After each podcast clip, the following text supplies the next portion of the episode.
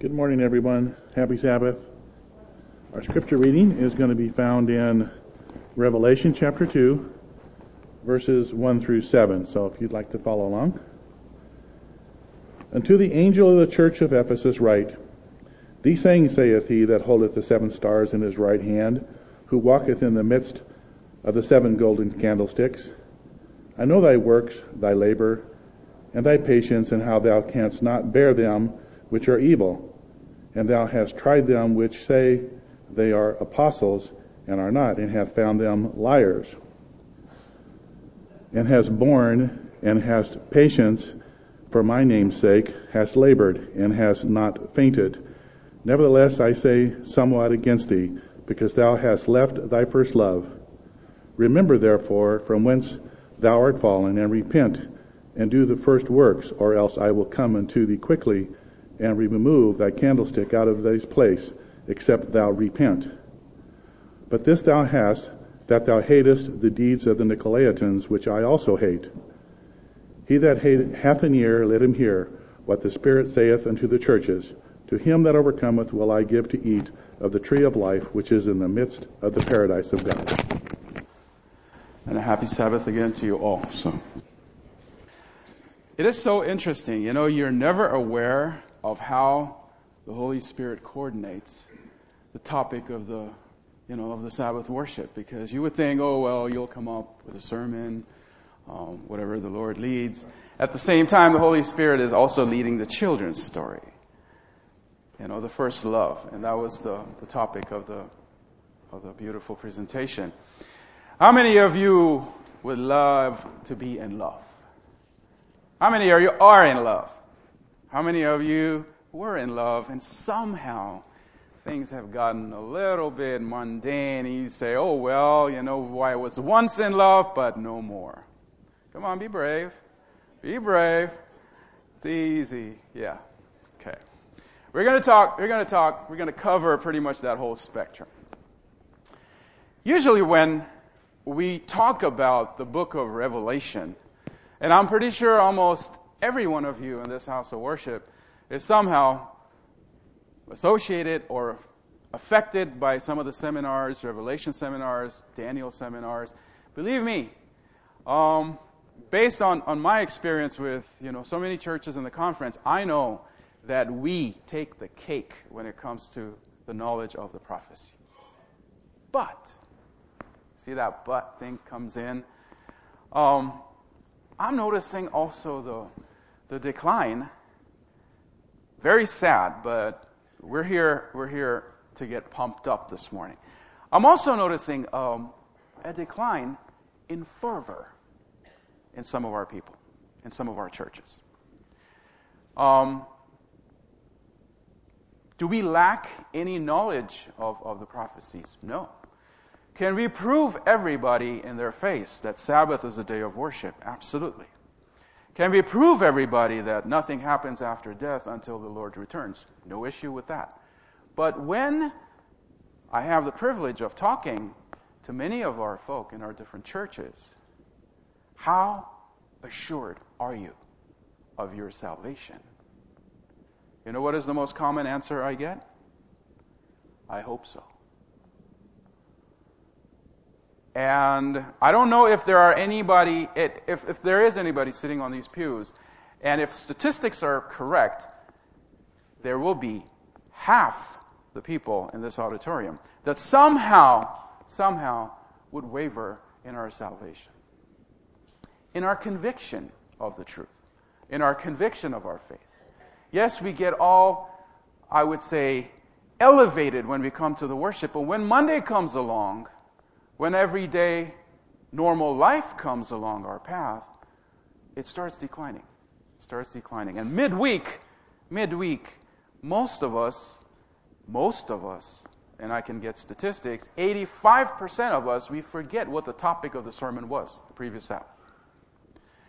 And so in my churches, when I, when I pastor my churches, I have the habit of always, always taking a step back and ask the auditorium, and ask our congregation, what was the topic of last week?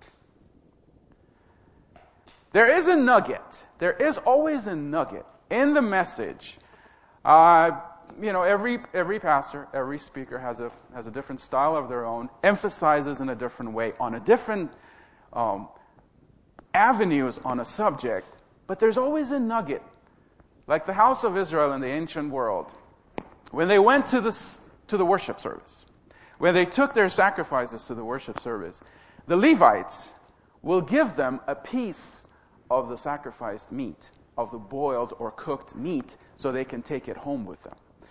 And that was to remind them that they were in the house of God. To remind them during the week that they were in the house of God.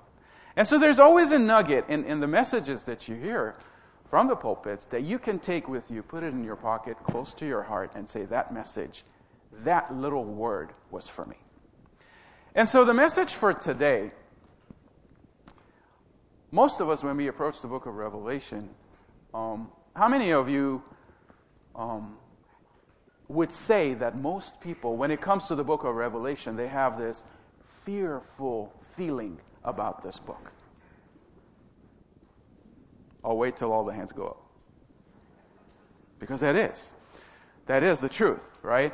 And seldom we associate this book, this letter, with everyday Christian life. We always portray it as something that is going to happen in the future, in the future, and the 666, and the number of the beast, and the mark of the beast, and all that stuff. We forget, in my humble opinion, we forget the main message of this book. And the main message of the book is not the Antichrist. It's not 666. It's not persecution. It's not going to be all the horrific things, but it's going to be what? Not only Jesus, but the love of Jesus. Do you see what I'm saying? So if you have your books, uh, the message was read, the verses were read. A bit of a background. We're going back to about 90 AD. Some people say it was earlier. That's fine. But John the Apostle was the last apostle to die. He has been exiled to the island of Patmos. But before he was exiled, some historians do believe that the Roman Empire did commit, did attempt to kill John in a boiling oil pan in the city of Ephesus. They tried to kill him. He survived. And by the time he survives, you can tell he is disfigured. His skin is gone. I don't know how many of you have burned yourself with burning oil or boiling oil. Um, that's worse, worse than fire. So some historians do claim, do believe that, that Apostle John was pretty disfigured by the time he was exiled to the island of Patmos. When you were in Patmos, you lived like animals. There were no food, there were no shelters, there were no securities, there were no provisions, nothing. You lived as you survived. So, if you if you visit some of these sites in Patmos, you will realize that they would they would live like cavemen. They would just survive anything off the ground just to stay alive. He has been boiled. He has been cut off from the church. He has been cut off from his heart, which is the church, and he has been exiled to Patmos. And what happens in Patmos? Well, the Lord appears to him. To first and foremost remind him he is in charge. And that's why he sees the golden, the golden candlesticks, seven of them, the stars in the palm of his hand, the Lord's hand. And the Lord does not wait for him to find out what this is all about. He says the candlesticks are what? The churches. And what's in my palm the angel of those churches, meaning I have the church in the palm of my hand. What Christ was reminding Apostle John, no matter what has happened to you, John, no matter how disfigured you can be, no matter how cut off you can be from your church, you are in the palm of my hand.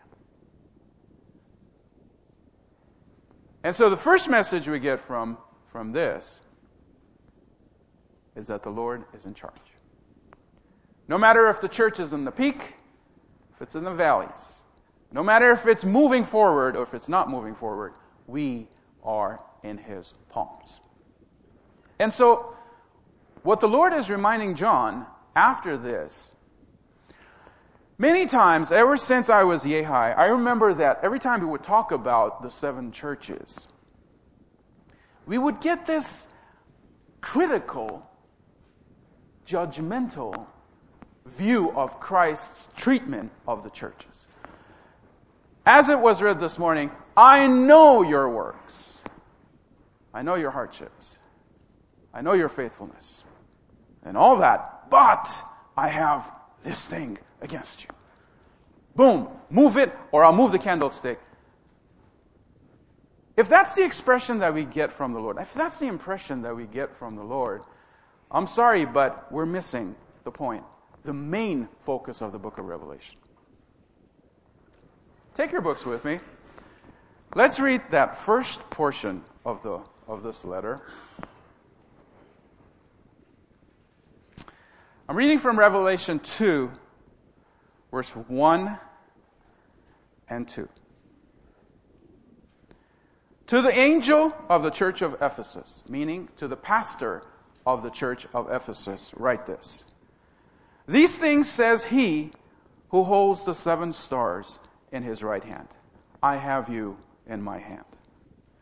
Who walks in the midst of the seven golden lampstands. I am with my church, the Lord says. I know your works, your labor, your patience, and that you cannot bear those who are evil. And you have tested those who say they are apostles and are not and have found them liars. Verse 3. And you have persev- preserved, persevered, and have patience, and have labored for my name's sake, and have not become weary. Stop there. Is this good or bad? Is he being critical of the church? No. The second point we get out of this. You know, Apostle Paul says everything in the life of Christ is applicable to the life of us, believers. Okay? How hasty, how quick we are when we want to criticize each other. When we want to find faults with each other, we forget the positives of each other. We overlook some of those attributes that that individual can hold on dearly. And yet, when we want to find some kind of a fault, some kind of weakness, and we want to point it out, we are patientless to bring it out. We're so hasty, we're so quick in banging each other over the head, all in the name of truth. But, Pastor, he lives in sin. He cannot do that. You know, he's got a wife, but, you know, I have to bring it to the church. I have to bring it to the board. Yes, you do have to bring it to the board. But before you do any of that, before we highlight each other's weaknesses, the Lord is showing us an example. Highlight the good points. Highlight the strengths. Bring to their attention the good points. When the Lord is approaching this church, the church in Ephesus, Ephesus was located, probably was the capital of Asia Minor. Massive metropolitan area. Huge number of foreigners that would live in Ephesus. The church was wealthy. The church was well off. But instead of just jumping and the Lord say, there is something wrong with you, first he brings to their attention, I want to tell you what I like about you. I know your patience. I know your hard work. I know that you are so rooted in the truth that you can spot the phonies in no time. I know. I know that for my name's sake, you are suffering. I know it. When the Lord uses the word I know, from our understanding of the Greek, when he says I know, that means I appreciate. I like these things about you. I appreciate it. How often do we overlook? How often are we so insensitive that we would look at each other and we see each other's faults and mistakes right away without appreciating that individual? So the Lord is showing us an example. You bring out the positives of that individual, the positives of that believer first and foremost. Before we open up our mouths to bring out even the most critical sin that could happen in that individual's life, before we do any of that, we bring out the positives of that individual. You know, in our, in our ministries, in our contact, and in our interaction with the world of Islam, one thing has, has as a Christian, as a Seventh day Adventist, and having the interaction with, with Shiites and Sunni radical Muslims, I realized one thing. We Christians, and especially in this era, in this day that we live in, for the most part, we want people to follow us. We want people to believe in our message. We want people to fully, fully submit to the message of the Adventist church. But we forget one thing. We don't love people. Ellen White says the, the technique, the approach to evangelism will work if we model after Christ. Before anything, Jesus mingled with the people. Before anything, he lived with the people. Before anything, he took care of their needs. He won their trust, then at the end said, Follow me. And yet, somehow, we think we can bypass those, those first four critical stages and we want people to follow us. You know, we'll put up seminars, come see here, see the message, see the Sabbath truth. They will believe. They will even go get persecuted at their, at their jobs, lose their jobs, change their jobs, just to keep the Sabbath day holy, and yet two years down the road, they leave the church. Wait a minute. You know, you were so radical about your conversion about keeping the Sabbath day holy, about this whole thing, and then two years later, they're not on the pews. Statistics show. Statistics are showing us. Painful, but these are the realities. Only 10% of baptized members will survive the first three years unless, unless they see personal, real, authentic interaction, loving interaction by the current members of the church. Or else, only 10% will stay in the churches. The other 90% are gone within the first three years. Do we like to see that? Do we go through this whole investments, time and money and energy and people and places just to have 10% stay in our churches? And yet, when you look at some of the churches in our conferences, the churches who have the most concern for the people. They don't even have to advertise anymore. They don't even have to go on TV anymore. They don't have to have perks and gimmicks and, and they grow with leaps and bounds. Only if the people care for each other. And especially for the newcomers. And so, in our interaction with Islam, I realized one thing. There is absolutely no way no way to win the heart of Muslims. And let me give you some statistics about Muslims before I finish that sentence. How many of you are into statistics? How many of you are into statistics?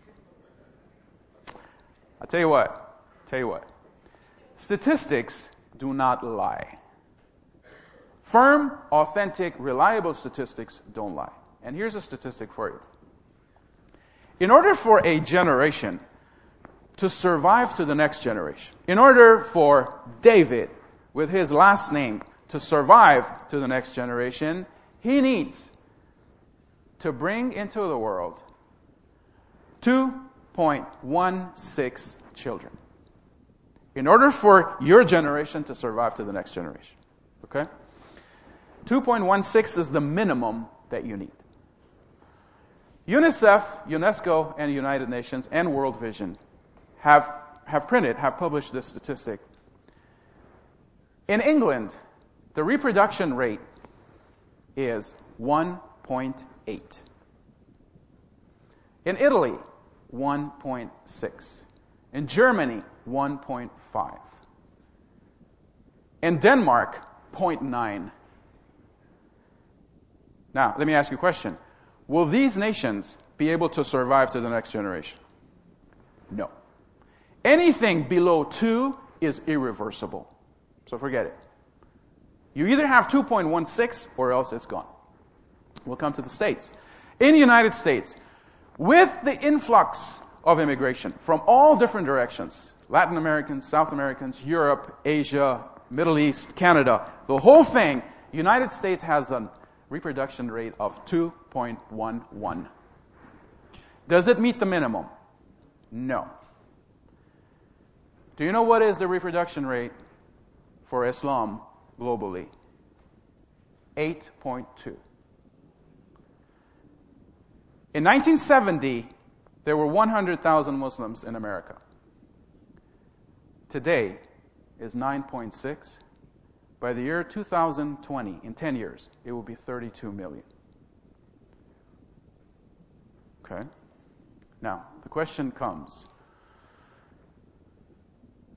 Do we just hear statistics and go about our own way? Or do we do something about it?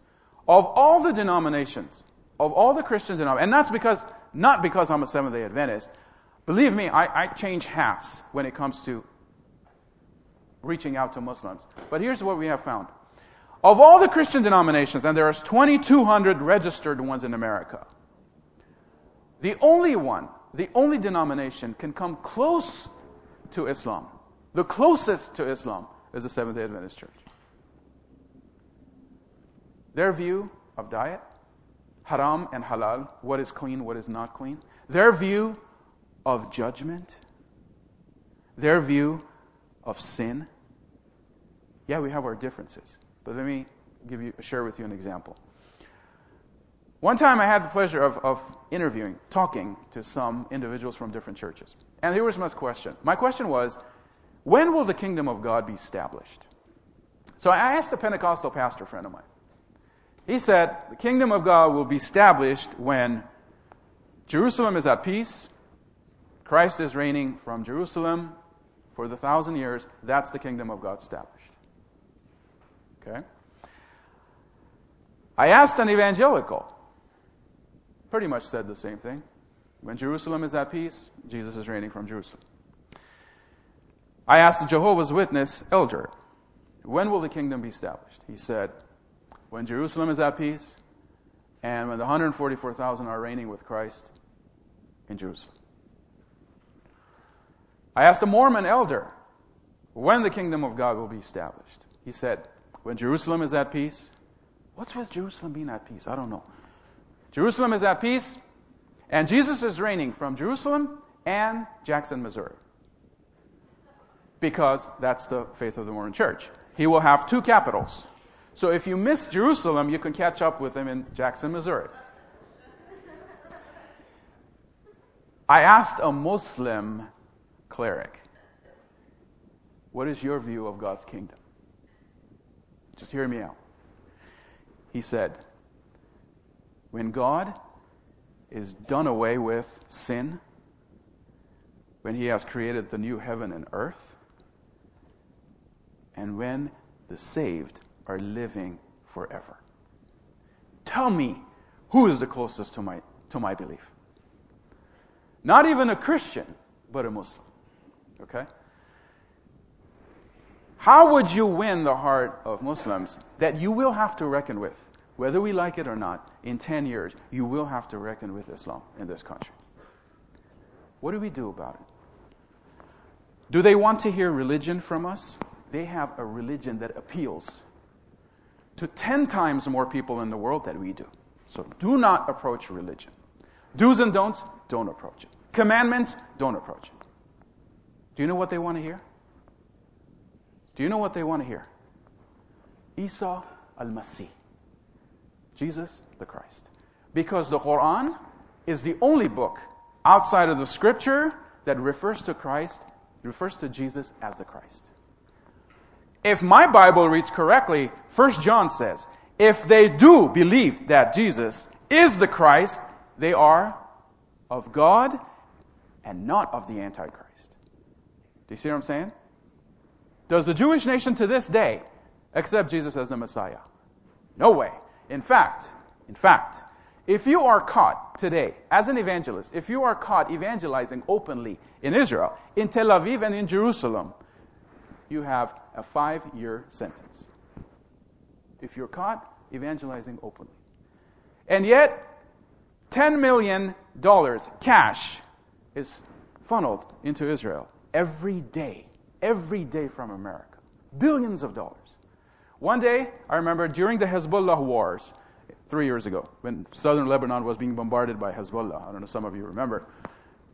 The ambassador, the Israeli ambassador, was in Washington and he was, he was holding an interview with CNN. And in CNN, Daniel Ayalon was the, was the ambassador. One of the reporters during that interview asked, Mr. Ayalon, you're well aware of the fervor and the staunch support of evangelical America of the nation of Israel. Of all the financial, cultural, and religious support that Israel is so enjoying from 50 million strong evangelicals in America. What is your view? The question was, what is your view of evangelical America's understanding of the Messiah as Jesus being the Messiah? Having said all that, having said all those good things about it, right? Do you know what the response was? Did anybody hear that? No. I'll do it with his accent. He said, Mr. Bury, nation of Israel does not care about your view of the Messiah. We appreciate the financial support. You might as well spit on my face, right? And here we are, we think the enemy is there. There's not the enemy here. Everybody is my friend. Those are the enemies. Let's go bomb them. Let's go make a parking lot out of Iraq. Let's go bomb Iran because they're having financial, you know, funnel to them so they can have nuclear energy and all that. And yet, it affects the very church of God, yes, the Seventh day Adventist church. We start getting so bound to the truth, and we forget that the Lord, if He was standing in front of us today, He would say, You have the truth. You know all the truth. You bear witness to my name, and yet I'm finding something wrong with you. You're playing the game like everybody else is. We want to be the church accepted by all denominations. We want to be a recognized church by the rest of Christian America. Do you really want to do that? Do we want to be a church or do we want to be a movement of what it originally was? We were never planned to be a church, but a movement. A movement to finish the work of God. Not to sit on the sidelines, have nice churches, fill the pews, and let somebody else run the game. No. Uh-uh. Jesus said, the kingdom of God shall be taken away from you and given to those who don't even know me by now. 2005. December 2005. I don't know if I've shared this story, but it happens, it reoccurs again and again that we are overwhelmed with hearing all these. Angel Gabriel appears to a Muslim Wahhabi jeweler in Saudi Arabia because of that visitation, year 2005, five years ago, because of that visitation, there are over 15,000 underground Seventh day Adventists in Saudi Arabia. Worshipping, I'm not going to say how. But do you know what the message was? Commandments of God, testimony of Jesus. Angel Gabriel appears to this Wahhabi businessman with the message promises of God, commandments of God, and the faith of Jesus. Do you know what keeps the fire burning in the east and it's being snuffed out in the west?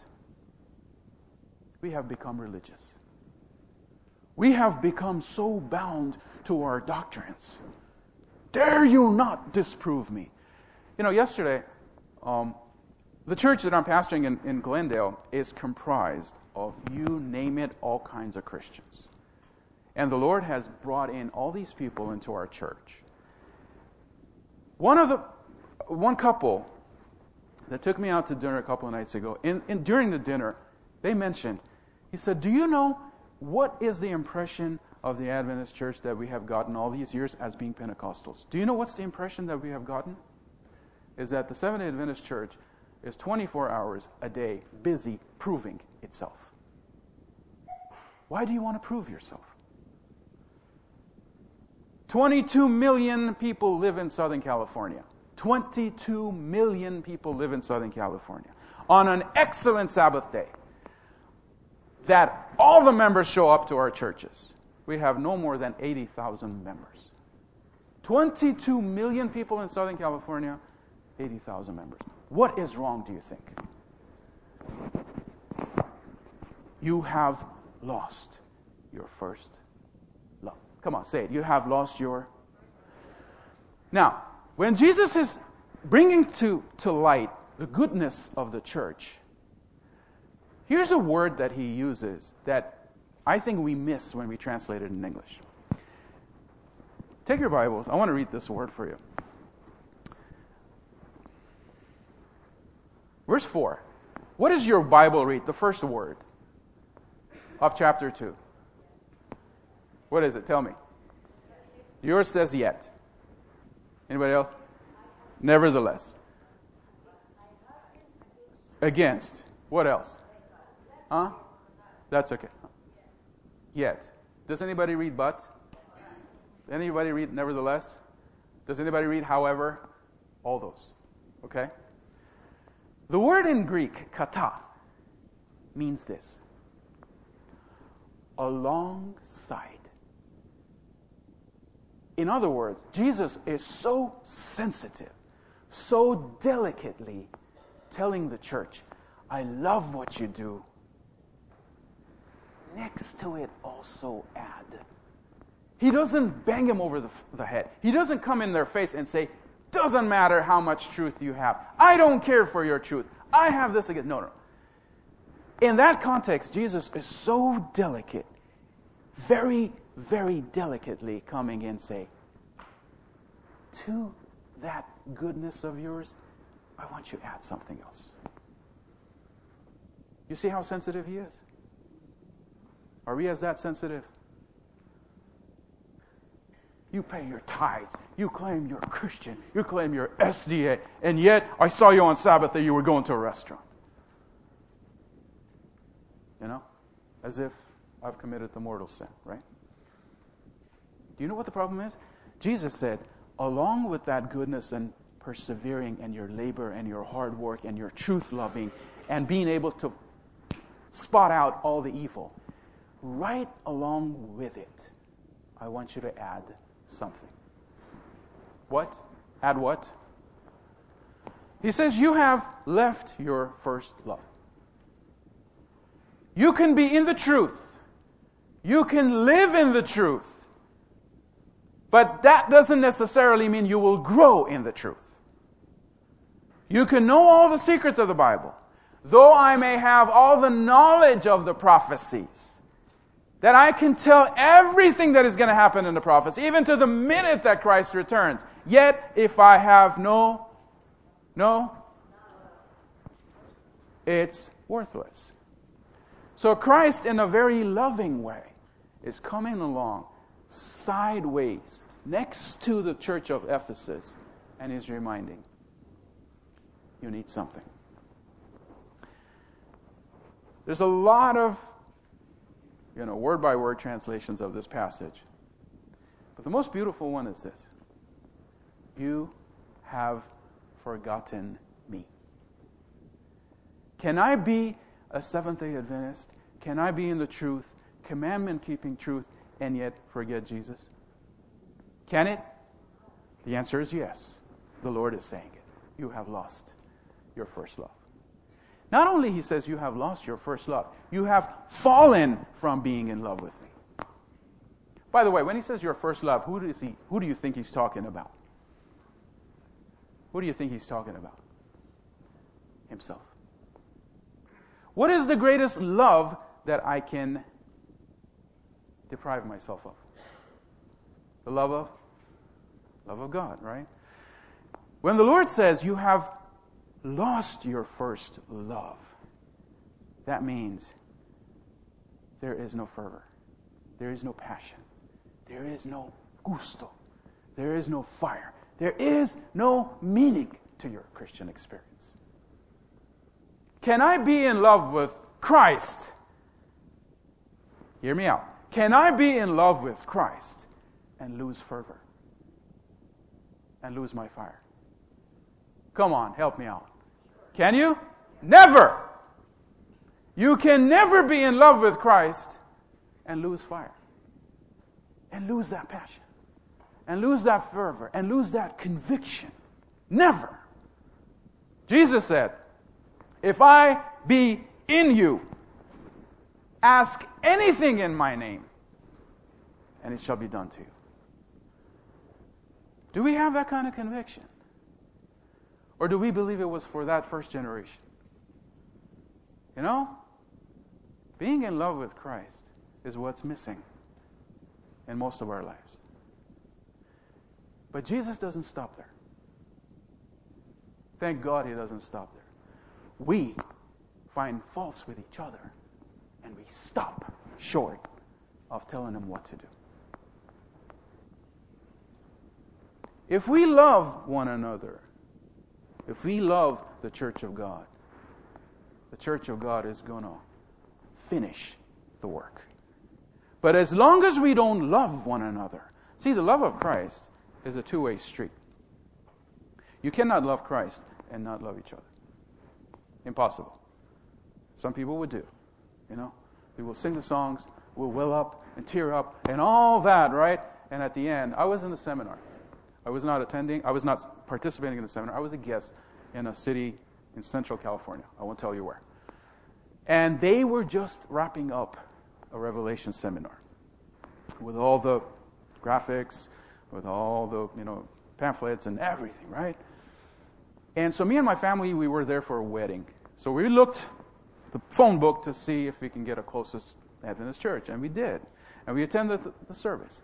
We walked in, we sat in the middle pews, and they were so, so excited about, you know, the seminars and all the end time events and all that stuff. And it finished. The church finished, and the, you know, the deacons were standing row by row, you know, ushering people out. So they came to our row. Me and my family, we got up and we were walking out. Not one of the deacons ever wondered or bothered to say, Who in the world are you? Are you guys visiting? Are you guys uh, are lost? Would not even, would not even raise a hand to shake. I raised my hand and shook their hand. So we walk out I'm not criticizing. I'm just telling you our state, you know. We walked out to the pews. We passed by the pastor.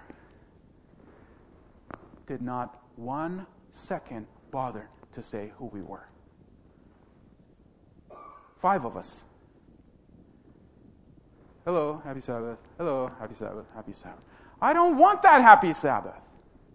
Nobody wants that happy Sabbath. What kind of a Sabbath is that to be happy about? You know? One pastor friend of mine, he says, you know, sometimes we act like we have had our bowl of cereal and lemon juice on Sabbath days. Why? Why? You know why? We have lost our first love. Now, you can criticize me in this church. You can say, hey, you know what? You have no right to say me that. But deep in your heart, don't raise hands. Deep in your heart, you know I'm telling the truth. Love of Christ is what is missing in our churches. But Jesus doesn't stop short there. He gives us a solution. Amen? Okay, let's continue. Here's, here's a beautiful passage. Beautiful. I mean, Valentine's passage, right here. Verse 5. Remember, therefore, from where you have fallen. Repent, turn around, and do the first works. What? I wait till I feel good to praise the Lord. No. You praise the Lord and the feeling will come. We wait to, you know, somehow revive and rejuvenate our Christian walk with the Lord with everything artificial unless one thing Jesus said, do the things you did when you first came to me. Now I'll go back to my first question. How many of you are in love here? I don't care who you're in love with. Who is in love here? Okay, let me ask you a question. Let me be a little, you know, romantic here. Do you remember the first I love you you said to that loved one? Do you remember how you felt? You know, everything from here and back, and you know, everything is just out of out of sync. You know, and you brought yourself to that point and say, I love you. Do you know what it felt like when she said, I love you too? Whether in a text or in a message or an email, she said, I love. How did you feel? How did you feel? You wanted to jump out of your skin. Right? You go out with her, or him. I mean, you see my point. You go out and you want to do everything to show you love her. You open the door for her.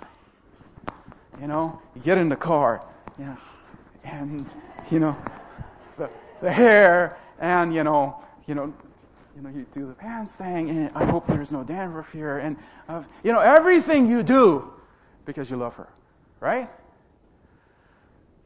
But as time grows, as time goes, and you're married, you have children, life takes its toll, right?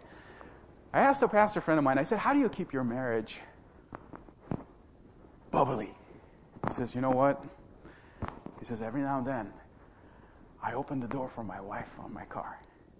And I wait till every part is in before I shut the door.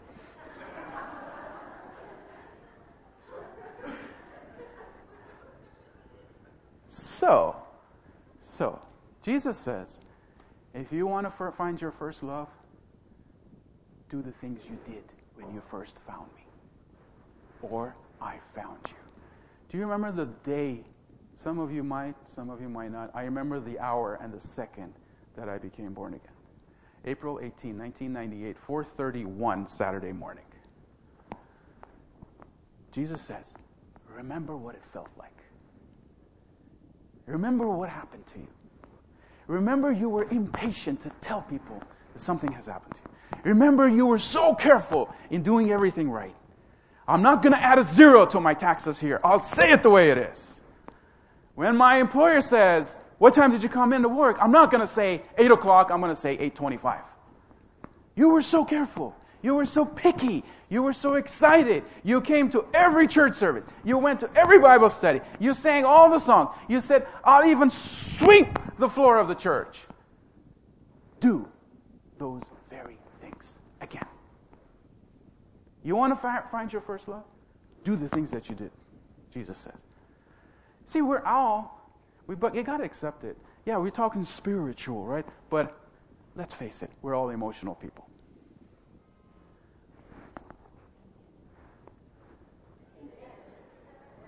Are you emotional or am I the only rocker here? We're emotional, right? Our faith life is closely related to our emotions, whether we like it or not, whether we want to accept it or not.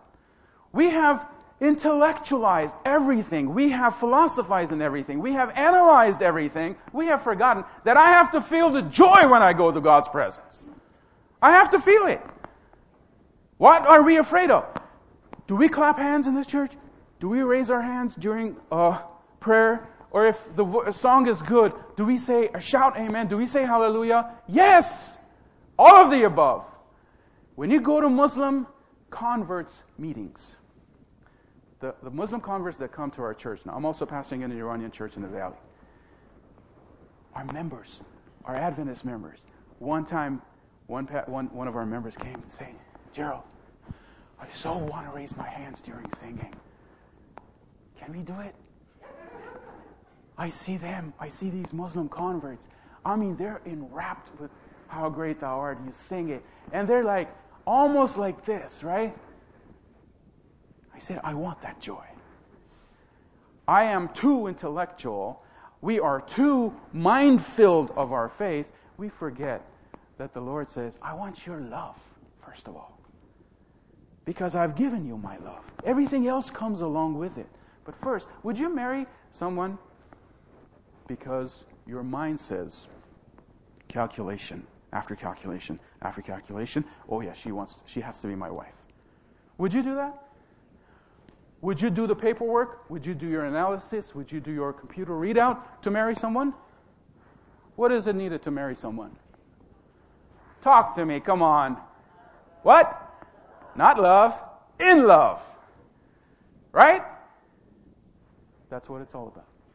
Jesus says, I want you to be in love with me again. How can I do that, Lord? Do the things you did for me first. Open the door for me. Let everything go in before you shut the door. If you were so zealous in reading the Bible, go back reading your Bible. If you spend hours in prayer, go back to reading. Go back to praying hours. If you showed up in church 1040, now it's 1140, make it 1040 again. If Sabbath school is a drag and yet you loved Sabbath school then, go back to Sabbath school. You hear what I'm saying? If you love the Sabbath and if you didn't want to do anything wrong on the Sabbath, then go back to that again. Do you see? Everything takes its perspective. Everything falls in place when you major on majors. Okay? Am I talking to someone in this house? Do you want to fall in love again with the Lord? The Lord says, He doesn't leave it there. He says, Look, I also know that you're not into Nicolaitans. A lot of interpretations about these. But the main one is you don't follow the world's way. Love is not the world's way. Love the world's way is you love me and I'll love you. You don't love me, don't ever expect any love from me. Uh-uh. When Jesus says you have lost your first love, what is the word he uses in, in Greek? Agapezis. What is agape? It's the embodiment of a perfect love. Putting up with each other, forgiving each other, expecting expecting to see the faults of each other rather than being shocked you're a Christian. How dare you, right? You know, that agape love is what needs to be put back on here. Go backwards. See, making progress in spiritual life, sometimes you got to take a step back. Go back to the basics. You know, the church in Ephesus also dealt with another thing. I'll say this and I'll close. The city, by the third century, Ephesus was abandoned. Everybody left Ephesus. It left, was left in ruins. You know what happened? The gulfs and the channels of the Mediterranean Sea kept bringing out silt tons of silt to the shores of Ephesus. Ephesus was a harbor.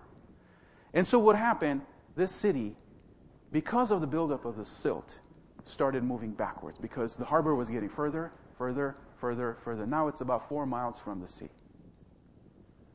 If your life has been silted, if things have clogged up again, you know the truth.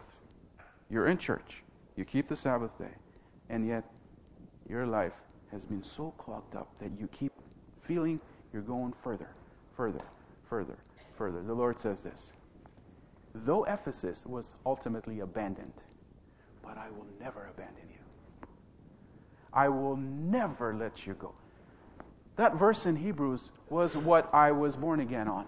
I will never leave you nor forsake you. And He wants the same from me. Don't give up on me, the Lord says. Okay? If you fall in love with the Lord, go back to see what it was like. Relive and bring it to your everyday life again of what it was to fall in love first with the Lord. Everything else will find its proper place. Lord bless you and keep you.